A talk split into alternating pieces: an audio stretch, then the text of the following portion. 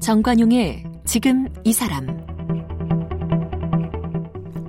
여러분 안녕하십니까 정관용입니다. 네, 지금으로부터 83년 전이죠. 1936년 8월 9일 제11회 베를린 올림픽 마라톤 대회에서 금메달을 목에 건 손기정 선수. 네. 그런데 손기정 선수가 결승선 골인 할 때 이 주경기장 전광판에는 국적이 일본으로 표시가 되고 시상식장에 일장기가 올라갔죠. 그때 동메달리스트 남승용 선수 그래서 두 개의 일장기가 올라갔습니다. 나라를 잃은 민족의 서름이 생생하게 기록된 순간이었죠. 하지만 아, 동양인 최초 올림픽 우승 송기정 선수가 바로 우리 자랑스러운 한국인이라고 하는 점 우리 모두의 자긍심이었습니다. 오늘 스포츠 평론가로 활동하시는 성공회대 정윤수 교수와 함께 손기정 선수 또 마라톤 이야기 나눠봅니다.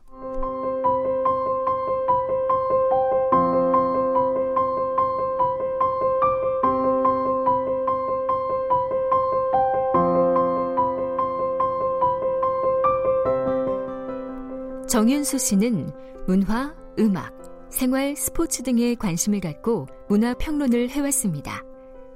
개간 리뷰 편집위원과 오마이뉴스 논설위원, 인문 아카데미 플로여근집 사무국장 등을 지냈습니다. 40대에 성공회 대학교 문화대학원에 진학해서 광화문 광장에 관한 연구로 석사 학위를 받았습니다. 같은 대학교 대학원에서 사회학과 박사 과정을 마쳤습니다. 한신대학교 정조교양대학 교수를 지냈고 현재는 성공회 대학교 문화대학원 교수로 재직 중입니다. 지은 책으로는 클래식, 시대를 듣다, 인공낙원, 현대 도시문화와 삶에 대한 성찰, 볼 수 없었기에 떠났다, 홀로 떠나는 인문여행 등이 있으며 함께 쓴 책으로는 스포츠 인권을 만나다, 인간은 왜 폭력을 행사하는가 등이 있습니다. 네, 스포츠 평론가 성공회 대학 정윤수 교수 어서 오십시오. 네, 안녕하세요. 네. 네. 송기정 선수의 그 기록이 세계 신기록이었어요? 네, 참고로 이제 마라톤에서는 세계 신기록 이런 표기보다는 최고 기록 이런 표현을 씁니다. 그 대회 최고 기록 또는 그 선수 최고 기록. 어. 이게 만약에 이제 100m다 그러면 100m 거의 뭐 오차 없이 100m를 잴 수가 있지 않습니까? 예. 그렇지만 42.19km는 사실 뭐 높, 도, 도로의 높낮이라든지 아, 커브라든지 아, 조건이 다 다르기 네, 어, 때문에 어, 네, 네. 그리고 어 날씨 특히 뭐 오전 한 9시쯤에 이제 출발을 합니다만 음. 그래서 오, 아, 오전 한 11시 반쯤 이제 피니시가 되는데 그 기후가 어떤 때 비도, 네. 비가 오기도 하고요. 네, 네. 네. 여러 조건들과 측량의 어떤 그 오차 이런 것이 있어서 신기록이라는 표현 안 써요? 네. 뭐 신기록이라고 해도 되는데 통상적으로 우리가 신기록이라고 쓸 수 있지만 아니 우리가 왜 마에 뭐몇 분대 몇 분대 이런 말 쓰잖아요. 그런 거는 이제 그 스포츠 어, 어 저널리즘에서의 하나의 어떤 수사학이라고 할 수 있죠. 아. 가령 뭐 부부카라는 러시아 선수가 있었는데 세르게이 부부카 장대 높이 뛰기를 하지 않습니까? 나르는 인간새 그랬잖아요. 예, 예. 진짜 인간새는 아니잖아요. 그런 표현으로 쓰는데 예. 어, 다시 아까 얘기로 돌아가면 우리 송기정 저희는 뭐 이렇게 너무 친숙하게 가까이서 이렇게 막 가까이 하고 싶어서 음. 예전엔 다 할아버지 할아버지 그랬었어요. 송기정 옹 그랬죠. 네, 예. 어. 그런데 이제 송기정 선생님이라고 이제 통칭하면 우리 송기정 선생님이 2시간 29분 이렇게 뛰었지 않습니까? 음. 그 당시에 이제 일종의 스포츠 저널리즘 표현으로는 마의 30분대인 거죠. 2시간 30분 기록을 네, 깼다. 예, 깼고 어. 그래서 뭐 통상 뭐 올림픽 신기록 또 개인적으로도 아주 어, 뛰어난 기록입니다만 일정하게 스포츠 표기에서는 마라톤 최고 기록 또는 그 아. 대회 최고 기록 그렇습니다. 네, 네. 네. 그 동양인으로 음. 마라톤 음. 최초 우승 맞나요? 어, 그렇죠. 어. 네. 그 이전 까지 뭐 이제 국제 대회가 그렇게 많지 않았고요. 또 지금처럼 아프리카 선수들 케냐라든지 이런 선수들이 어, 지금 세계 마라톤계를 석권하죠. 네, 그렇게 하고 있죠. 뭐 그, 어, 1920, 30년대라면은 뭐 그런 정도로 이제 그 대중화되거나 일반화되지 않았던 시기. 아프리카 네. 선수들이 네. 많이 두각을 네. 나타내기도 전이고. 네네. 어. 주로 이제 유럽 계열에서 많이 뛰었고요. 그 직전 대회인가 이제 파리 올림픽 같은 경우에 보면 우리 예전에 그 아, 1920년대 올림픽이었군요. 그때 보면 옛날에 불 불의 전차라는 불의 전차. 예. 영화로 어, 유명하죠. 그렇습니다. 그래서 그 영국 지금 영국이라고 예, 예. 불러줍니다만 뭐 잉글랜드 선수와 또 뭐 스코틀랜드 선수 서로 이제 또 약간의 그 민족적인 음. 어떤 그 결합 과정에서의 갈등이 있었지 않습니까? 그러면서 파리 올림픽에 나가서 뛰는 주로 그 당시 마라톤이 어 그때나 지금이나 우리가 통상 뭐 다른 종목에 비해서 기술 없이 그저 덮어놓고 뛰면 되는 줄 통상 생각하기 쉽지만 쉽지만 아, 인간 한계에 그렇죠. 도전하는 거죠. 네. 제가 여기 KBS 주차장에서 여기까지 걸어오는데도 지쳐가지고. 근데 2시간 어, 30분 이내를. 네. 또 지금 세계 기록은 한 2시간 2분대거든요. 음. 케냐의 킵초케 선수의 기록인데 그것을 평속으로 나누면 100m를 한 15, 6초에 이야. 지속적으로 뛴단 말이죠. 예. 어, 정관영 선생님이나 저나 100m 한, 한 20초 뛰고 그날 그냥 하루 일정 다 멈출 정도인데. 지금 뭐 뛸 엄두를 안 됩니다. 예. 아. 그래서 1920, 30 90년대도 굉장히 과학적인 기술 그 당시에로는 네. 그럴려면 네 아무래도 이제 경기고. 네 일본 뭐 또 독일 어 영국 파리 뭐 이런 지역에서 음. 주로 이제 마라톤을 통한 그, 그런 기록들이 많이 나왔죠. 네. 그, 그 당시 송기정 우승을 유럽권에서는 예측 못했다면서요? 아 그렇죠. 어, 깜짝 놀랐다면서요? 네. 일단 이 일본이라는 우리가 일제 강점기였지 않습니까? 그리고 어, 우리 그 베를린 올림픽에 나갈 때 어쩔 수 없이 손기정 또 남승용 이 두 분이 일본 대표가 됐어요. 그렇죠.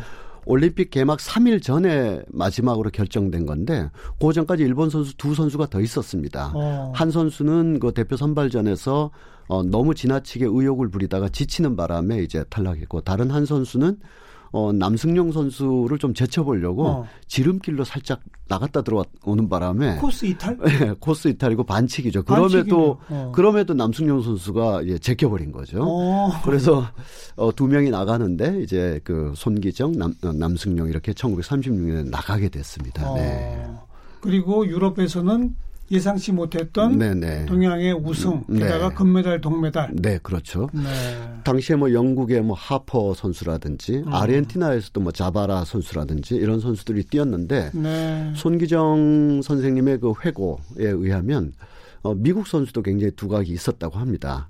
근데 레이스 도중에 손기정 선수가 초반에 약간 스퍼트를 냈었다고 해요. 음. 근데 영국의 이제 하퍼 선수가 어 앞서가는 선수들의 특징을 이렇게 뛰어가면서 좀 얘기해 주면서 지금 너무 스퍼트를 내면 나중에 이거 제치기가 좀 어렵다. 전반적으로 자기 페이스를 유지하는 게 좋다. 이렇게 이 정도로 길게 얘기하지 않았을 것 같아요. 경기 중에 말했대요? 네, 네, 네, 서로 오. 말도 하고 우리가 이제 국가 대항전인이라는 이미지가 너무 강해서 그렇지 엄격하게 보면 올림픽은 전 세계 젊은이들이 서로의 축제죠, 기량을 축제. 예, 기량을 음. 어 하러 나왔기 때문에 예. 그 정도 조언을 한다고 또 자기가 뭐 이렇게 음. 어, 탈락하거나 이럴 건 아니기 때문에 그런 조언을 뛰면서 슬쩍 얘기했는데 네, 그래서 네. 송기정 선수가 그것을 좀 참고해서 뛰었고요. 어. 그래서 금메달이 됐고 참고로 이제 남승용 선수, 송기정 선수에 비하여 좀 주목도가 떨어져서 네. 뭐 괜히 죄송한데 우리도 남승용 선수 이제 전남 순천 분으로 그 당시에는 뭐 어, 비공인 세계 신기록 같은 거를 어, 거의 다 내고 그랬습니다. 어. 2시간 18분도 뛰고 22분도 뛰고 18분? 네, 네. 그리고 일본에서 두 분 다 활동을 하셨는데 네. 일본에서 뭐 손기정, 남승용 하면 뭐또 따라잡을 사람이 없을 정도였어요. 어. 그래서 남승용 선생께서도 그 베를린 올림픽에서 마지막에 한 10명, 11명 정도를 다 제쳐가면서 이야. 네, 그 앞으로 가서 이제 동메달로 예, 예, 그렇게 음. 됐습니다. 음. 그때 중교 방송을 했던 독일 방송에서도 네네. 이 송기정 선수가 그런데 음. 일본 국적 일본 일장기를 달고 뛰지만 네네. 한국 사람이라는 걸 알았다면서요? 아, 그렇죠. 그것은 다 선수 개인의 이력이나 경력을 우리는 다 가지고 중계를 하고 아. 보도를 하니까. 제가 그래서 기록을 보니까 좀 길게 이제 설명이 돼 있습니다만 손, 커맨 무스 막 달려온다 이거죠. 음. 승리자 손기정이 달려온다. 음. 저 사람은 어, japanische 이렇게 이제 일본 사람으로 이제 되어 있지만 어, 대학 koreanische Student 어, 한국의 대학생으로 아. 어, 어, 이렇게 알려져 있다. 이렇게 예. 공식적으로 그렇게 되어 있습니다. 예, 예. 그, 리고 어, 또 하나 이제 어, 좀 다른 얘기로는 이제 우승을 하면 그 어, 최고 권력자 앞에 가서 서게 되지 않습니까? 네. 그래서 히틀러. 그때 어, 권력자가 히틀러죠. 예, 어. 정관영 선생님도 히틀러 본 적 없으시죠? 못 봤죠. 사진만 봤죠. 그죠. 1930, 40년대에 세계, 세계 정계의 실력자거나 세계에서 굉장히 유명한 이른바 셀럽이라 하더라도 히틀러를 직접 보기는 굉장히 어려울 것 같습니다. 텐데. 공식적으로는 어. 한국인이 거의 유일하게 공식적인 자리에서 히틀러를 본 사람으로 어, 예. 어, 손기정 선생께서 그래서 그 손기정 선생께서 남긴 기록에 의하면 굉장히 단호하고 아주 거친 어떤 힘이 느껴지는 어. 권력, 권력자 같았다. 어. 뭐 그런 인상기를 남긴 바 있습니다. 근데 이제 우리들 머릿속에 남는 기억 사진으로는 네네. 월계관을 쓰고 환히 웃는 송기정 음, 선생이 네네. 아니라 그게 아니죠. 네. 고개를 숙이고 예. 월계관으로 자기 눈을 가린 네. 그런 모습. 저는 그래서 그 어렸을 때 그 사진을 보면서 우리가 항상 이제 나라 이런 서름의 청년 손기정을 생각해 왔지 않습니까? 한편으로는 저 엄격한 연구자적 관점도 필요하겠다 해서 저뿐만 아니라 많은 분들이 그 사진이 혹시 찰나의 순간이 아닐까. 그럴 수도 있지 않습니까? 다른 장면들 쭉 있다가 예, 예. 환하게 웃다가 어, 예, 예. 뭐 그날 좀그 어, 그 순간이 좀 예, 예. 힘들었다든지 예.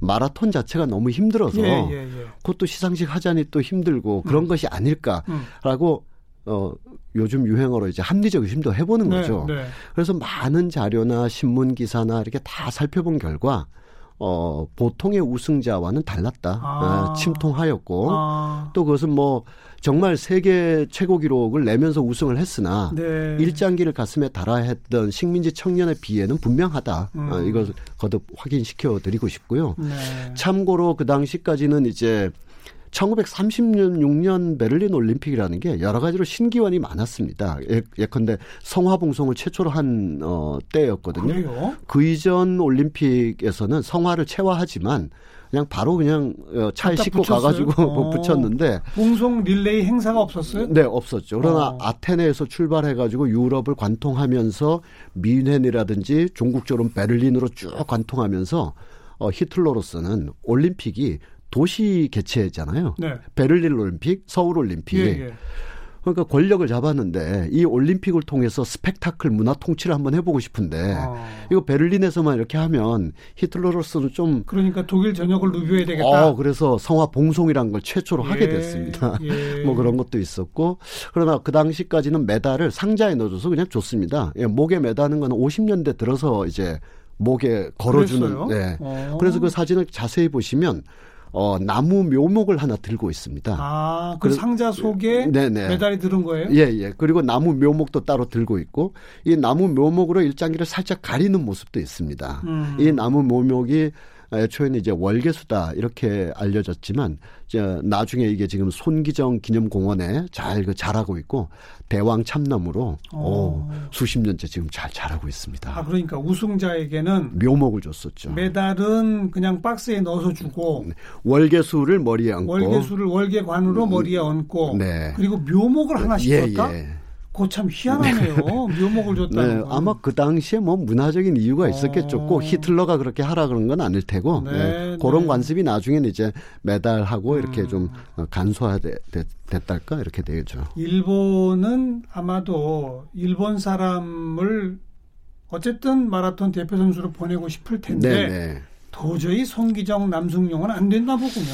여기에는 한 두세 가지 굉장히 복합적인 이유들이 있는데요. 최초의 그 일본은 메이지 유신을 하면서 타라 입구라는 기치를 내세웠지 않습니까? 타라 입구. 네. 아시아를 벗어나서 네. 구라파로 가자. 그렇죠. 음. 그래서 메이지 유신을 선취했던 그 새로운 신흥 어, 세력들이 유럽의 모든 것을 받아들여 가지고 뭐 번역이라든지 제도라든지 법이라든지 이런 걸 막 추진해서 서구화를 추진했지 음. 않습니까?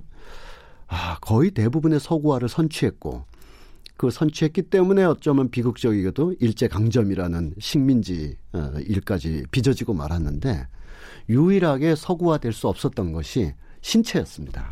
몸은 못 바꾸죠. 네, 몸은 못 바꾸지 않습니까? 그래서 신체적인 이런 것을 서구화하려면은 뭐 종개량이라는 것도 사실 말이 안 되는 것이고 음. 인권적으로나 뭐 의학적으로 말이 안 되는 것이고 그렇지만 일본인이 드디어 서구화 또는 뭐 세계 속에서 강한 힘을 가지고 뭘 하고 있다라는 걸 음. 보여주려고 어, 올림픽이라든지 월드컵이라든지 이걸 굉장히 기획을 하게 되죠. 예, 예. 기획을 했는데 일본인은 이게 첫 번째고요. 두 번째는 뭐가 뭔가 있냐면 모순이랄까? 어, 일본인들 스스로 약간의 딜레마에 빠지는 거예요. 음. 일본인이 드디어 아시아 최강 국가가 됐고 서구화까지 이뤘다 하는데 그러려면 문화적 상징으로서의 스포츠에서의 뭐 우승이라든지 이런 걸 해야 되는데 어. 이게 그 대표 선발할 때마다 조선인들이 이기는 그러니까, 거예요. 그러니까. 네. 조선 청년들이 뭐 축구에서 김용식 선생을 비롯한 여러 사람들이 음. 어 그 당시에는 이제 그 어, 경성을 중심으로 해서 일본 다 포함해 가지고 축구 리그도 벌어졌었고요. 예. 그러다 예. 나중에 월드컵 선발전을 하는데 아니 경성을 거점으로 하는 팀들 또 동네 지금의 부산을 거점으로 하는 팀들이 일본 팀들을 거의 이기는 거예요. 음. 그러니까 이기는 선수를 뽑아야 월드컵에 나가서 우승도 뭐 슬쩍 일장기 넣어가지고 예. 일본이 이겼다 이렇게 할 텐데 예. 속으로는 자신들의 선수를 내보내고 싶은 거죠. 음. 어 그래서 그 축구에서 보면 김용식 선수에 대해서 막 태클도 과감히 어. 하고 부상이 필라고 또 우리 그 손기정 남승용 이 두 선수가 선발되는 과정에서도 이유 없이 얻어맞기도 하고요. 아이고. 예, 달리는데 계속 반칙을 당하기도 어. 하고 그렇게 했습니다. 그걸 다 뚫고 다 뚫고 이제 최종적으로 네. 올림픽 대표가 됐지 않습니까? 네. 그러니까 그 다음에는 일본인들이 이런 생각을 하는 거죠. 어퍼치나 매치나 다 일본인이다. 음. 이걸 선전으로 가져가는 음. 거죠. 그래서 음.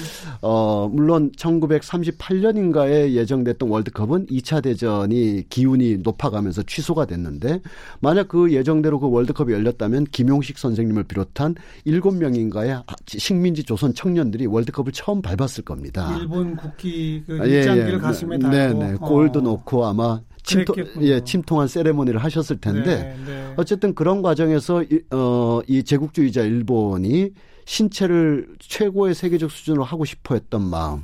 그러나 식민지 조선 청년들이 훨씬 더 뛰어나기 음. 때문에 나름 고민하다가 에라 모르겠다. 앞에다 일장기 붙이면 다 일본인이지 뭐. 네. 왜냐하면 그들은 또 나름대로 정치적 담론으로 내지화, 내선일체 이걸 내선일체, 네, 내선일체 아. 담론이 있었기 때문에 손기정도 일본인이다. 이렇게 이제 예, 뭐 밀고 갔던 거죠. 네. 그러나 그러나 그 당시 우리 국내 언론에서 네. 일장기를 지워버리는 그런 기계가 쾌거가 또 세계사적 쾌거 아닙니까? 그러니까요. 지금 그걸 어느 나라에서 했다고 생각해 보십시오. 우리는 당연히 응원하고 음.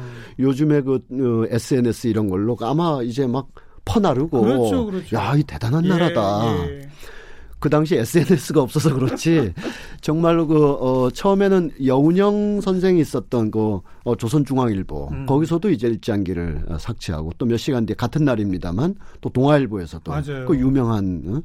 그래서 그 사회부장이셨던 소설가 현, 현진건 선생 지워버려 네. 과감히 네. 그리고 지워버리면 또 이렇게 기술이 있어야 되는데 또 이길용 나중에 한국 체육 기자로서는 뭐 상징적인 존재로 어. 이길용 체육 기자상까지도 갖고 계신 그분도 이제 이거 지우자. 그리고 음. 화백께서도 과감히 뭐 지우셔 가지고 어 일장기 야 이 이거를 갖다가 이렇게 그 강력한 그것도 1910년대라든지 특히 1920년대 초반에 일제 어떤 문화 통치의 유연한 기간이 아니라 1936년이면요. 막바지 아주 예, 각스러운 예. 때죠. 그 일제가 1931, 32년에 그들의 나름대로 의 다이조 데모크라시라고 하는 문화 정치 시대를 끝을 내고 이른바 태평양 전쟁, 그 그들 말로는 대동아 전쟁이라고 예. 하는 아주 강력한 군수 정책을 펼치고 있는데 거기서 야 일장기 지워버리자. 음.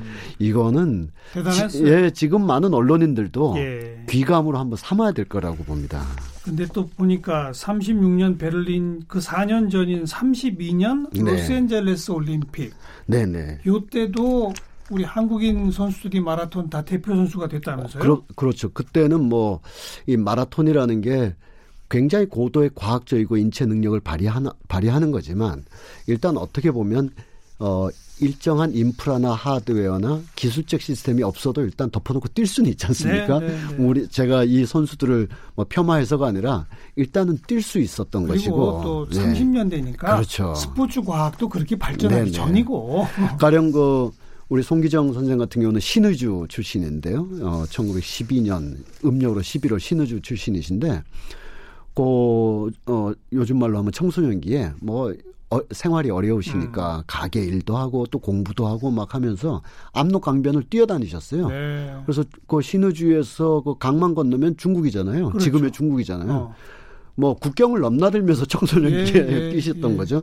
그런 분으로 이제 김은배 선수, 권태하 선수 이런 분들이 있었습니다. 어. 양정 다 양정을 많이 다니셨는데 고등학교 양정. 네네. 어. 예, 김은배 선수는 1931년에 조선신궁 경기대회에서 그 당시 비공인 세계 기록으로 2시간 26분 음. 이렇게 했었고요.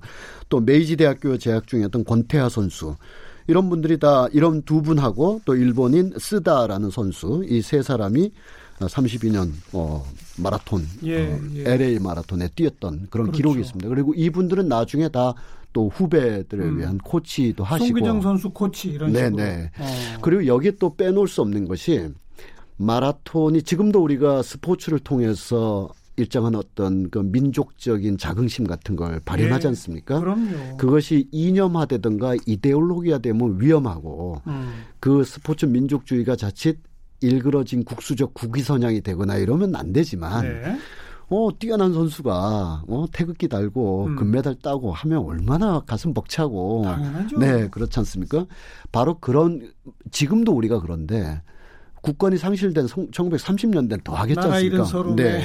그렇기 때문에 그 당시에 좌우파를 막론하고 민족적 지도자들은 마라톤을 통해서 이걸 실현하는 걸 굉장히 중요하게 봤고요. 예. 뭐 제가 좌우파라고 말씀드렸습니다만 이건 정치학적으로 다시 얘기되게 되겠습니다만 예, 뭐 제가 거명만 해드린다면 어, 초대 조선체육회 회장이었던 지금 대한체육회 선신이죠. 내년이면 대한체육회가 100, 100주년이 되는데 어. 어, 여운영 선생. 예. 어, 이분은 이제 보디빌딩도 많이 하시고 강한 신체로 적을 이겨야 된다. 뭐 정치적인 활동도 많이 하셨지만 그리고 또 윤치호 선생. 음. 또 이분도 대한체육회에 강한 기여를 하셨단 말이죠.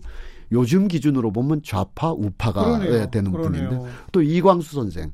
어, 손기정 어, 선생이 그 어, 우승했을 때 격정 어린 글로 이건 쾌거다 이렇게 네, 했고 네. 그리고 우리나라 그 근대 기독교에서 말하자면 어 굉장히 신실한 기독 신앙과 실천적 교회주의를 실천하셨던 김교신 선생. 음. 이 김교신 선생은 양종고등학교 선생님이셨습니다. 아. 그리고 송기정 선생이 어 일본에 건너가서 훈련하고 이럴 때 가서 음. 같이 자전거로 뛰면서 어, 달렸다는 거죠. 음. 그럼 제가 거명해드린 분들 또 김교신 선생님의 그런 코칭 코칭이래 봐야 어떨지 모르겠습니다만 이분들의 마음 속에 마라톤이 일개 종목이었겠냐 이거죠. 그렇죠. 그, 그거보다 훨씬 더 큰 어떤 가치가 있었던 거죠. 좌우 종교 뭐 뭐를 다 네네. 넘어서 네 거기서 음. 손기정 남승용이 나왔으니 네. 어 그러니까 아마 그런 분위기에서 저는 그 당시 조선중앙일보나 특히 또 동아일보 그렇죠. 기자분들이 일장기 말수 야, 일장기 말소 뭐뭐 음.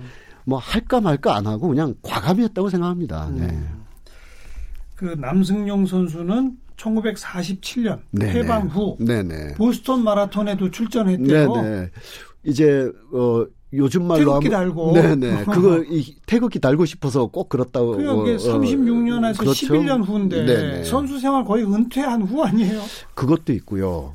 어 36년에서 뛰고 나서 우리 송기정 선생이 이제 그 지금의 고려대학교대가 되는 보성 전문에서 예, 편입해서 다니고 있었습니다.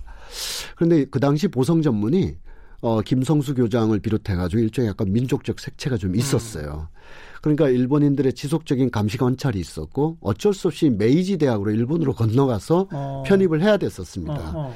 그리고 계속 그 마라톤을 통해서 자기 실현을 하고 싶 개인적인 욕망도 있었겠죠. 예, 예, 예. 또 민족적인 자긍심도 음. 있고. 근데 일본인들은 어, 남승용 선수나 송기정 선수가 그런 활동하는 것을 굉장히 꺼려했기 때문에 음. 감시도 하고 견책도 하는 바람에 송기정 선생님은 어, 그, 지금의 한국은행이 되는 조선은행에 취직해가지고 음. 은행원으로 생활을 했었어야 됐어요. 그러니까 마라톤 세계 금메달리스트인데 네. 못 뛰게 만든 거네요, 네네. 일제가. 그러니까 이제 어, 그 남승용 선생 같은 경우는 한이 맺혔고. 네. 어. 특히 태극기를 달고 한번 뛰어보고 싶다. 예, 알겠습니다. 예, 우승은 둘째 문제다라고 하시면서도 10일인가 11일 하셨고 어, 서윤복 선생님께서 그때 태극, 우승했죠. 예, 태극기를 딴 네, 음. 최고의 우승자가 됐었습니다. 또 역사적 우연인 게 1992년 8월 9일 네. 황영조 선수가 우리 마라톤 금메달 땄거든요. 그렇죠. 바르셀로나 올림픽이죠. 네, 네. 문주익 언덕을 막 뛰어넘는. 근데 어떻게 날짜가 딱 8월 9일 8월 같아요. 9일입니다. 제가 조금 전에 스튜디오 밖에서 이렇게 저렇게 우리 작가님하고 얘기를 어. 하다 보니까 8월 9일 날 많은 일들이 벌어졌더라고요. 그, 어, 원자 폭탄이 이렇게 투하된 날도 8월 9일. 어쨌든 그 경기 그 자체로 보면은 송기정 선수의 36년 8월 9일, 음. 황영조 선수의 92년 8월 9일, 56년 동안 멈춰 있었던 네, 네, 네. 그런 금메달의 쾌거가 이뤄진 날이라고 볼 수가 있겠습니다. 음. 근데 그 베를린 그 현지의 뭐 기념탑이나 네, 네. 또 IOC 기본 기록이나 네. 이런데 여전히 손기정 선수가 뭐 기태이 손 네네, 네, 일본 기태이 이름으로 네, 네. 등록돼 있다는데 음. 이건 못 고치나요? 어 고칠 수가 없는 것이 IOC도 그렇고 일반적인 상식도 그렇고 어, 그 당시의 역사 자체를 부정할 수는 없지 않습니까? 일제 음. 강점기였다는 것은 음. 확실하고 어, 단순히 잠시가 아니라 35년 동안 국권이 완전히 침탈됐던 음. 어, 것이고 그리고 공식적으로 아무튼 일본국 국가 대표로 등록도 그렇죠. 있고 네네. 그것도 하나의 역사다. 네. 아. 어, 그렇지만 이제 그 선수를 그 어, 베를린 올림픽 기념관이라든지 또 IOC 기록관에서 보면 그 어, 손기정 선생뿐만 아니라 수많은 선수들의 이력이나 경력을 설명할 때 네. 그걸 다 설명해 줍니다. 아. 식민지 조선이었고 아, 아. 어, 일제 강점기였고 그런 것들은 다 여기 예, 예, 다, 예, 다 있는데 이제 이름만 그래, 예, 그래서 JPN 슬래시 한 다음에 KOR 이렇게도 표현해 줍니다. Japan Korea라고 예, 예. 그렇게까지 표현해 주고요. 어, 예를 들어서 만약에 그것을 바꾸게 된다면 예, 최소한 1960년대 이전까지 프랑스나 영국이 아프리카 거의 지배했지 않습니까? 그렇죠. 그 당시에 나왔던 선수들의 그 모든 기록을 다 바꿔야 하긴, 됩니다. 하긴, 네. 그러, 그러, 네, 그런 어려움이 있고 어. 떤 면에서는 그렇게 일일이 바꿔서 그것이 일종의 망각이 되는 것보다 아 그때 우리 어, 청년들이 예, 두 명의 예. 청년들이 일장기를 가슴 아프게 달았었어를 예. 거듭 확인하는 것도 또 하나의 역사라고 할 수가 있죠. 음. 오늘 마치 타임머신 타고 네. 80몇 년 전으로 갔다 온것 음, 같네요. 네. 음. 성공회 대학 정윤수 교수와 함께 어, 83년 전 1936년 베를린 올림픽 그 결승선 꼬링 현장에 갔다 온 느낌입니다. 네. 고맙습니다. 네, 감사합니다.